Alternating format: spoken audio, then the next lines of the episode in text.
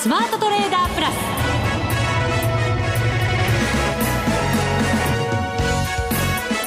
全国のリスナーの皆さんこんにちは。内田まさです。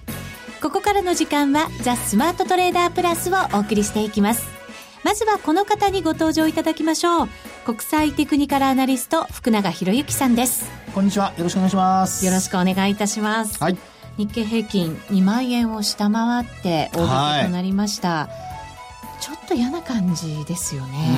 うんそうですね、まあ、特にあの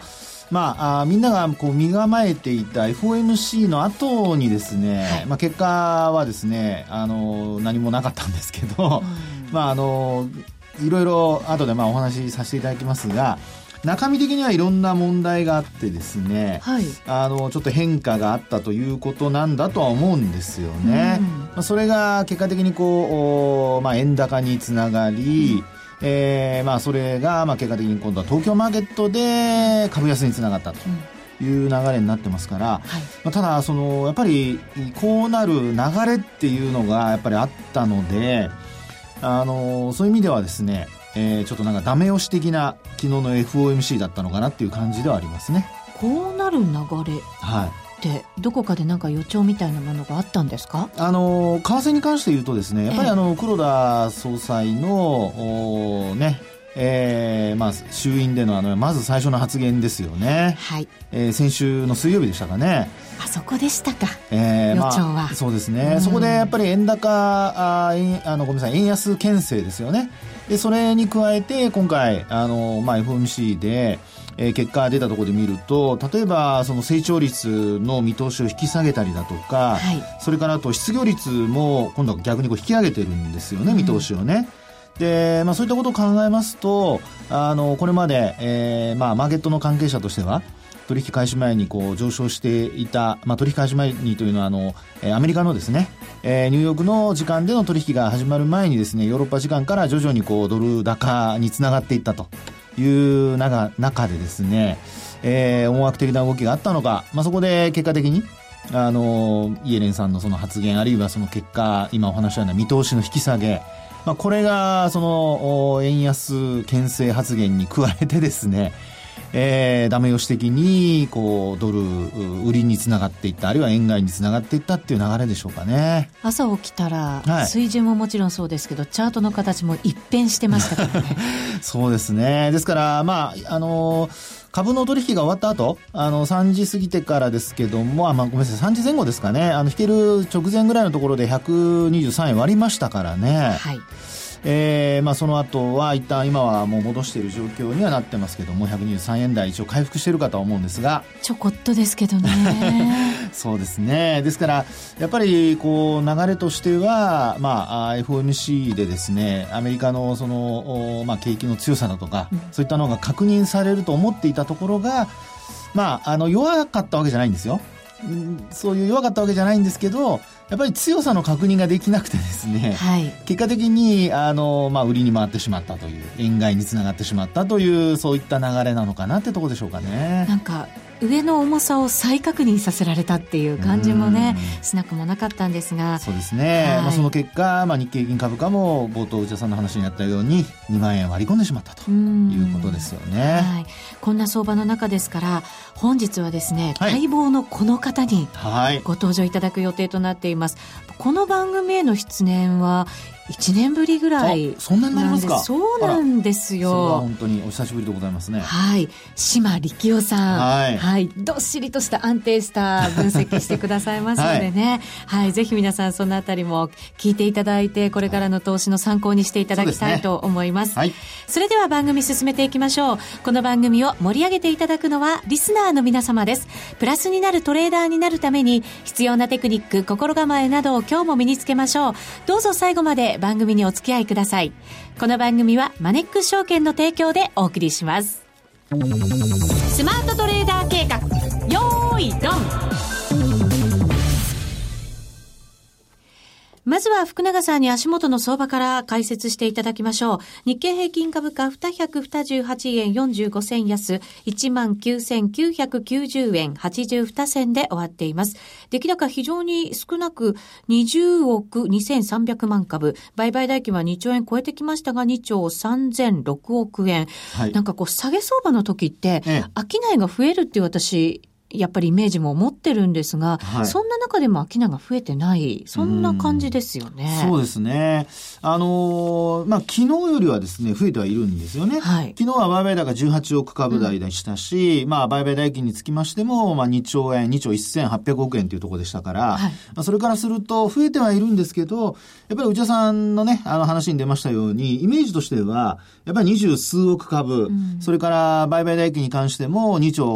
4000とか5000 5000億ぐらい。まあ、そういったものがですね、出て、ええー、まあ、過去はですよ。これまでは、今年に入ってからは持ち直してきたっていうのが、あの、マーケットのこれまでの流れだったわけですよね。はい。まあ、ところが、今回、あの、まあ、2万円割り込んだっていうのも、多分、その、投資家の皆さんの中にはサプライズに近いと思っていらっしゃる方もいらっしゃると思うんですよね。うん、というのは、ファンダメンタルズが、あの、まあ、今のところしっかりしてますし、うんえー、まあ、為替が今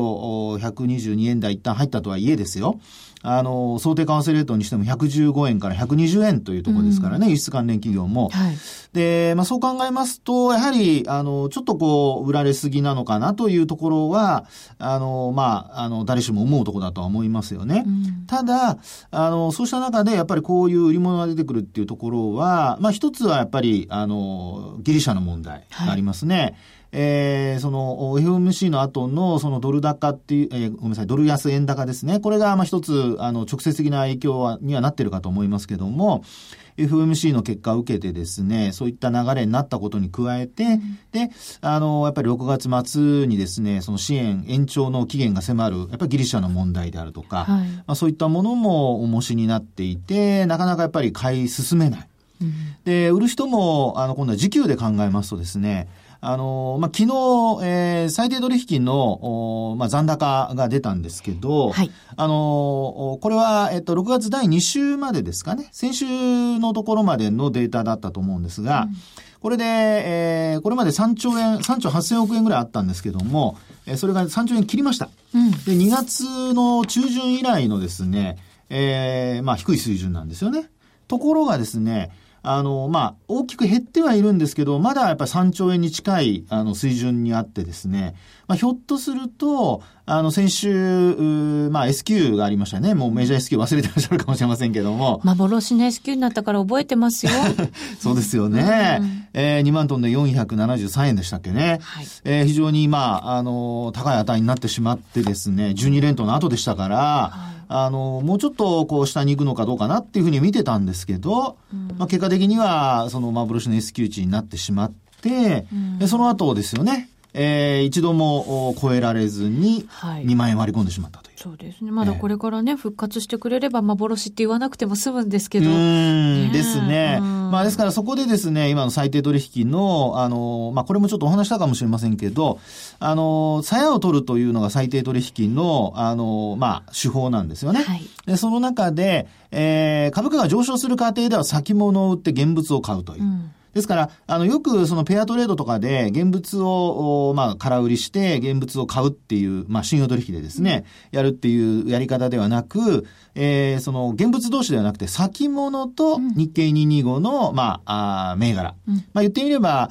あの、先物を売って ETF を買ってるというような、そんなイメージですかね。うんで、一方で、あの、今度それがこう、株価が上昇する間には、現物株の買いがどんどん入っていって積み上がっていって、で、それが先ほどお話したように、まあ、3兆円、まあ、4兆円近いぐらいまで、6月、えっ、ー、と、5月の29日ですかね、えー、のところ、5月末の時点ではそこまで積み上がっていたと。うんで、それが、まあ結果的に、解消売りに今、こうなってきている。で、解消売りになった一つの理由としては、あの、繰り返しになりますけども、S q でですね、え結果的に、え幻の S q 値になってしまって、で、なおかつリスク要因としてギリシャの問題だとかがなかなか片付かない。うん、で、なおかつ FOMC でですね、えー、まあみんなはもっともっと、あの、イエレンさん、えー、9月の利上げを強くこうプッシュしてる、くれるのかなというふうに思っていたところがですね、結果的には先ほどもお話しましたように引き下げ。見通しをね。はい、ということでですね、えー、まあ、これまでこう、順調に、株価が上昇、あるいはアメリカの景気も回復、で、なおかつ利上げももうすぐだというふうな見方が、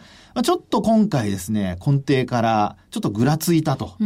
いうところでですね、マーケット的にはやっぱり売りが重なってしまったっていうところにつながったんだと思いますね。先ほど福永さんが言った FMC、えー、中身がちょっと変化してるよというのは、はい、その、まあ、高派だと思われたところがちょっとハト派になった。そうですね。はい。で、まあ、先ほどのちょっとあの続きなんですけど、そういったところを受けてですね、うん、最低のその積み上がりの部分が、あの、これ、えー、通常ですと、やっぱり株価が下がるとおしめ買いが入るって皆さん思われると思うんですが、うん、あの、今のようにこう、商いが薄いっていうのが実はミソでして、商いが薄い時って、最低解消売で何兆円も積み上がってる中で、売り物が出てきた時にですね、それをやっぱりこなしきれない。あ、吸収できない、ね、吸収できない。で、あの、かつ、その、さっきお話したように、先物を売っていたものを買い戻すんですけども、一方で、これ逆剤になりますと、はい、今日もあの、日中、あの、逆剤になる時間すごく長かったんですね。先物と現物の指数の。あ、そうなんですね。で、なおかつ、あの、トピックスも、あの、これまでは、あの、少し、純在の状態だったんですが、まあ、今日なんか見てますと、やっぱ逆在の時間が長くてですね、トピックスなんかにもやっぱ売り物が出てきていると。したがって、えー、差異が縮まることによって、えー、現物を売るという流れ、うん、で、なおかつ先物が下落、まあ、あの、買い戻しが入るんですけど、そこで今度現物が下がるもんですから、うんあの、今度はヘッジのための売りも出てきてしまうと。うそうすると、結果的に売り圧力ばっかりが強くなってしまって。加速しますよね、ねそりゃ。で、あの、さっきお話したように、商いが薄いもんですから吸収できないというですね。なので、業績がいいにもかかわらず、まあ、あね、えー、そういったこう不安自体、あるいはその解消売りということからですね、えー、売り物が膨らんでしまっているっていうところではないかというところなんですよね。うん、はい、ある程度のところまでいけば、売りはなんとなくこう止まってくるのかもしれませんが、す、べ、てがこう、まあ、ギリシャ問題がすっきりするとは思えませんけれど、はい、そういうところがそれでも先が見えてこないと、なんとなくこう、高値をさらにこう、追っていくなんていう動きには、ちょっと戻れそうにないですね。そうですね。ですから、やはりですね、あの、ここから、やっぱりその、今週、またどのぐらいその最低の売りが出てですね、はい、えー、まあ、改ざんが減ってるかにもよりますけども、うん、まあ、やっぱ商いが膨らんでこないことには、あの、反発の力っていうのはやっぱり弱いというふうに見る必要があるのかなと思いますね。うん、で、あと、あの、まあ、株で言うとテクニカル的にはですね、あの、トピックスも日経平均株価も、これボリンジャーバンドなんか見ていただくと、はい、まだですね、あの、今日下落して、えー、両方とも終えてますが、あの、プラスシグ、あ、ごめんなさい、あの、マイナスシグマとマイナス2シグマっていうのは、これずっと上向きが続いてるんですね。うん、ですから、ちょっとあの、巾着袋がこう狭くなるような形、あの、首のところをピッて縛ったようにですね、はい、あの、ちょっと内側に狭まる感じになってるんですよ。動きがあんまり大きくならない感じ。そうです。ボラティリティが低下してる状態ですね。はい、で、これが広がってくると、下降トレンドが発生するっていうことになりかねないので。下のバンドにくっついていっちゃうんですね。そうです、そうです。マイナス2シグマにこうね、あの、接近する形でバンドウォークっていうようなことにもなりかねませんから、はい、まあ、そういう意味ではやっぱ明日結構重要かなというふうには思いますね。明日ですか。ええーうん、で、あと、あの、まあ、あただこの状態で、えー、大きく反発できなくても、あの、ボリンジャーバンドのプラス、あ、失礼、マイナスシグマとマイナス2シグマが上向きの状態続いていれば、これはあの、まあ、下降トレンドが大きく、こう、発生するっていう流れにはならないと思いますので、まあ、そういう意味ではですね、実はドル円も、あの、25日線がですね、はい、結構今のところサポートになってるんですよ。うん、で、今日もですね、さっきお話しましたように123円割り込む場面あったんですが、はい、まあこれあの25日線、今日の冷やしのですね、えー、25日線見ていただくと、まあ綺麗に、あの今そこで止まってる形になってます。今はですよね。そうですね。はい、ですから、まあ今晩、えー、この25日線を割り込まなければ入浴時間で、戻してくるようなことになってくれれば、まあ流れとしてはですね、明日の週末、えー、まあ、あの、上昇トレンドになるかどうか、回復できるかどうかちょっと別として、はい、あの、一度は下げ止まるというですね、そんな状況になるのかなっていうところでしょうね。うん。今晩の海外市場が本当に重要な感じにそうですね。なってきますね。えー、ですから、やっぱりはですね、あの、ボリンジャーバンドなんかトレンドのですね、えー、形を教えてくれるあの指標でですね、テクニカル指標で、はい、えー、これからまさにそのトレ、えー、下降トレンドが発生するのかどうか、あるいは止まるのか、そこはちょっとご覧いただいてですね、確認をする必要があるのかなと。ですから、これ2万円割ったまま2万円、えー、回復できないとなると、ちょっとやっぱりこれね、上値が重たいっていうのは意識される形になりますので、注意が必要かなとは思いますよね。株も為替もちょっと踏ん張りどころですね。まあでも、峠越えれば、あの、少しはまたまた戻す場面が出てくると思いますので、まあそういう意味では、あの、業績が悪化したとかそういう状況ではありませんから、まあギリシャがデフォルトすると別でしょうけども、えー逆に今まで買えなかった人たちの、ちょっと買い場が来るとかっていうふうな、少し楽天的な感じで考えてもいいいいんですか？あの、買い場はですね、やっぱり下げ止まり確認してからでないとしっかりそうですよね。ですね。うん、まあいつも私はそういうふうにお話しますけども、やっぱり反発して、えー、もう、あの、ある程度、あの、リスク回避の動きがもう、あの、ある程度出尽くしたっていうところから乗っていかないと、うん、これってあの、変な話、ギリシャのデフォルトはまだ全く織り込まれてませんから、はあ、ユーロドル見ていただいてもわかるように、ユーロはしっかりしてますよね。そうですね。ね、ドイツの金利の上昇を受けて、はい、そちらの方が、まあ、プラスとして解釈されているような状況ですので、えー、悪い話は、こう、後から出てくるのが、やっぱり、新たな悪い材料っていうのが困る話になるので、そういうのが、やっぱ出てくるかどうかっていうのはちゃんと見極めないと、まあ、買いたいと思ってた人もちょっとまだ我慢する必要があるのかなと思いますけどね。なんかほっとできずにこのコーナーを終えることになったようですね。ですね。申し訳ありませんけどもね。続いてのコーナーは島力夫さんに、はい、はい、為替の話もじっくり伺っていきましょう。以上、はい、スマートトレーダー計画用意ドンでした。これまでこんな FX はなかった。ついにマネックス証券から革新的な FX 取引プラットフォーム、トレーダブルがリリースされました。トレーダブルはデンマーク初の全く新しい FX。使いやすい操作性はもちろんのこと、豊富に用意されているアプリをトレーダブルにダウンロードすることで、お客様の思い通りのツールやサービスを使用できます。世界中の開発者が提供するアプリを使って自由自在にお客様の取引スタイルを実現。最低取引単位は1000通貨単位だから少額でもお取引が可能です。リスクが心配な初心者の方でも始めやすい。また、米ドル円やユーロ円などの主要通貨から高金利通貨の5ドル円や南アフリカランドまで豊富な13種類の通貨ペアを取り扱っています。講座解説のお申し込みはパソコンやスマートフォンからマネックス証券で検索。まずはトレーダブルの使い勝手を堪能してみてください。今すぐお申し込みを。トレーダブルのお取引に際しては、証券総合取引口座とトレーダブル口座の開設が必要です。FX 取引では元本損失、元本超過損が生じる恐れがあります。お取引の前には、当社ウェブサイトに記載の契約締結前交付書面などを必ずお読みください。マネックス証券株式会社金融商品取引業者関東財務局長金賞第165号。ザ・スマートトレーダープラス。今週のハイライト。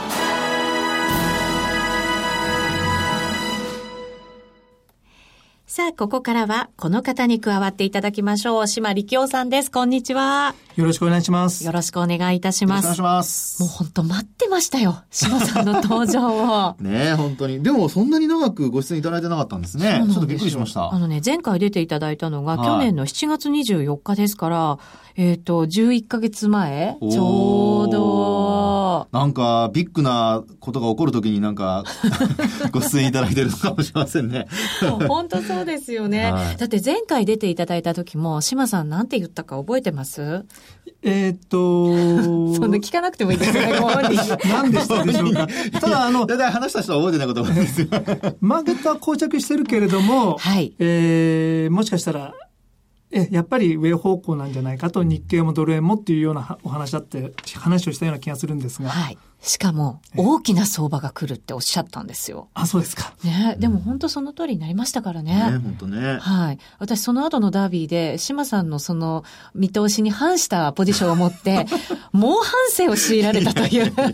記憶がね、ありますから。藤田さん。いやいや、藤田さんね。今度は取り返しましょう。そうですね。やっぱり島さんの、そうなんですよ、はい、だから、島さんのアドバイスが非常に重要になってくるわけなんですよね。はい、FOMC 終わりましたけど、島さんどんなふうに感じられました？あのですね、うん、FOMC の前には、おそらくやや強気めのコメントが、うん、まあ、声明文なり、そういうものが出てくるんじゃないかなと思ってたんですが、はい、ただもう一つの影の主役としてドル相場がどうなるか、うん、ドルが高くなるとかえって FOMC で利上げするそのチャンスが遠ざかってしまいますんで、はい、ドルを上げたくないけれども、うん、あの後半にはまあ今年後半には利上げをするっていうメッセージを両方出したいということで、うんえー、ちょっとごちゃごちゃっとした内容になるんじゃないかな。もしかしたら、まあ強気なんだけれども、取りようによっては弱気かなっていう、そういう感じになるんじゃないかなと思ってたんですが、はい、出てきた内容は、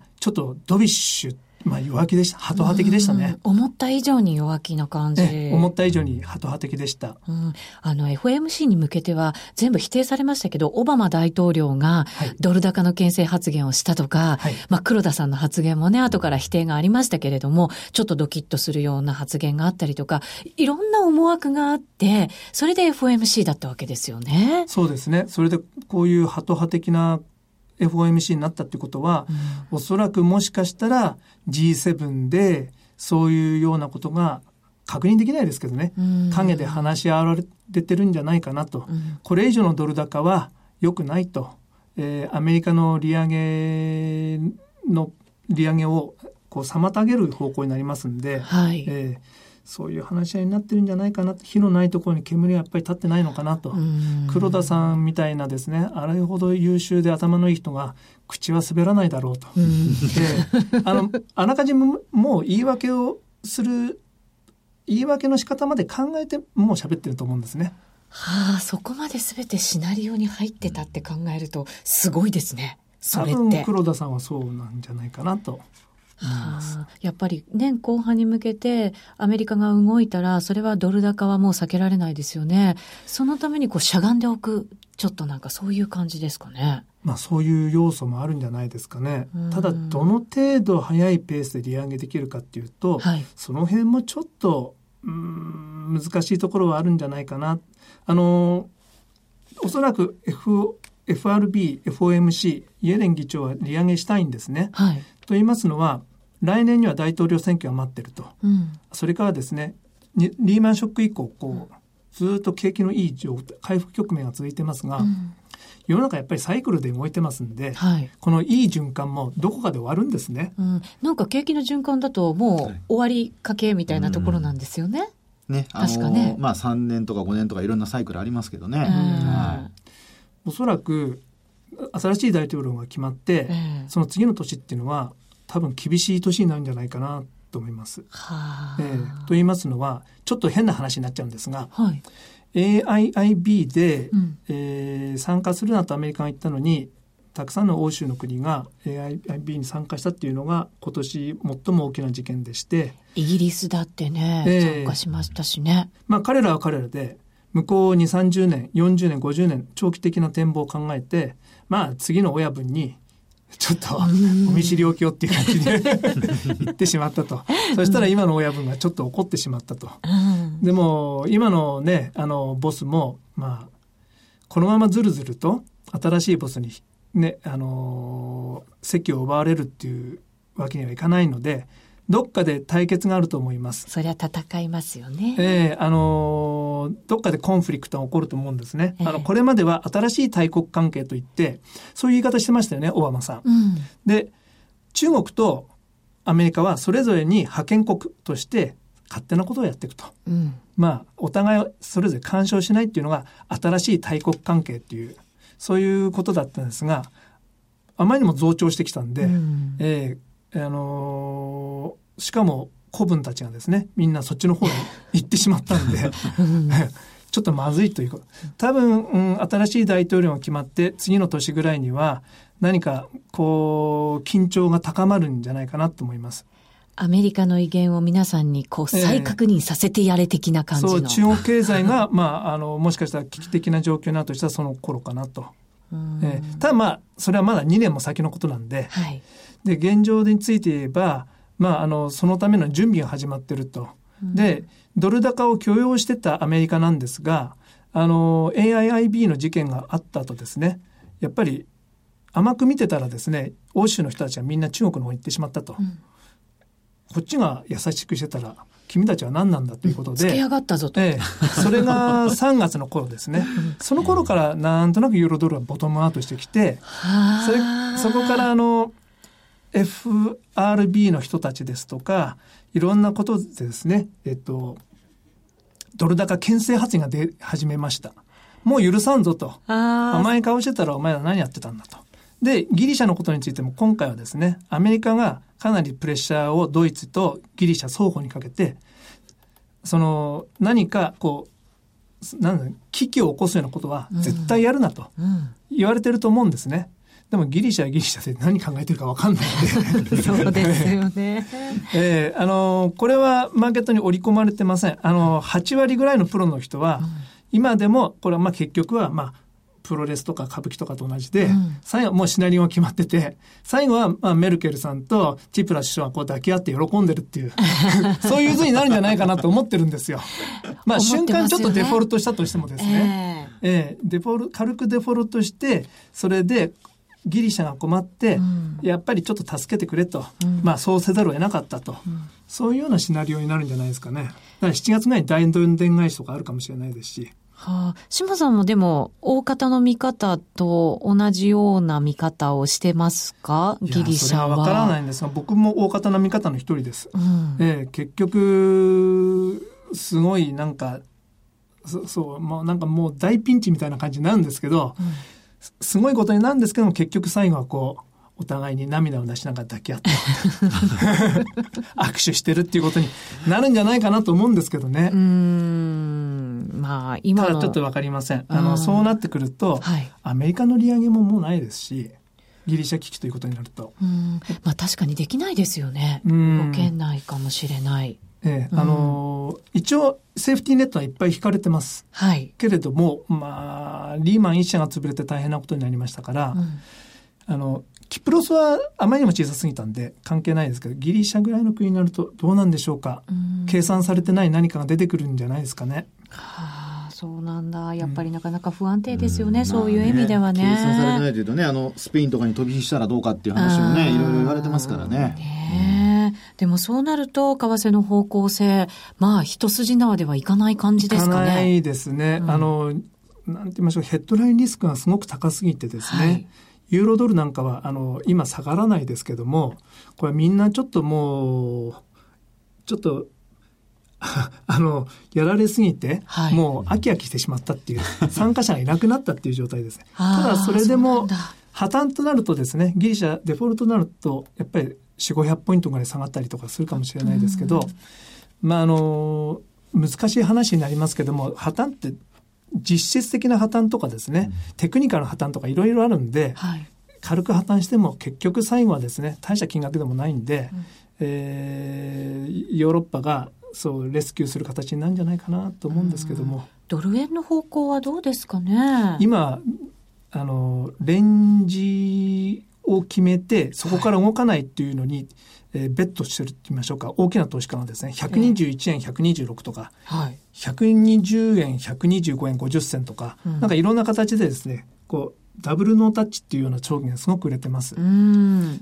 多分ボラティティが下がってくると思います。はい。レンジじゃないですかね。レンジですか。えー、はい。いつも島さんのお話とてもあの参考になるんですが、その島さんのメルマガがスタート、昨日からしたということでございます。FX 友の会のサイトからお申し込みいただけますので、ぜひ皆さんそちらをご覧いただいて、えー、登録していただけたらなというふうに思っております。島さん今日お越しいただきましてありがとうございます。ありがとうございます。はい。ちょっと短い時間になっちゃいましたけれどね、またお越しいただきたいと思います。はい、ありがとうございました。とうございました。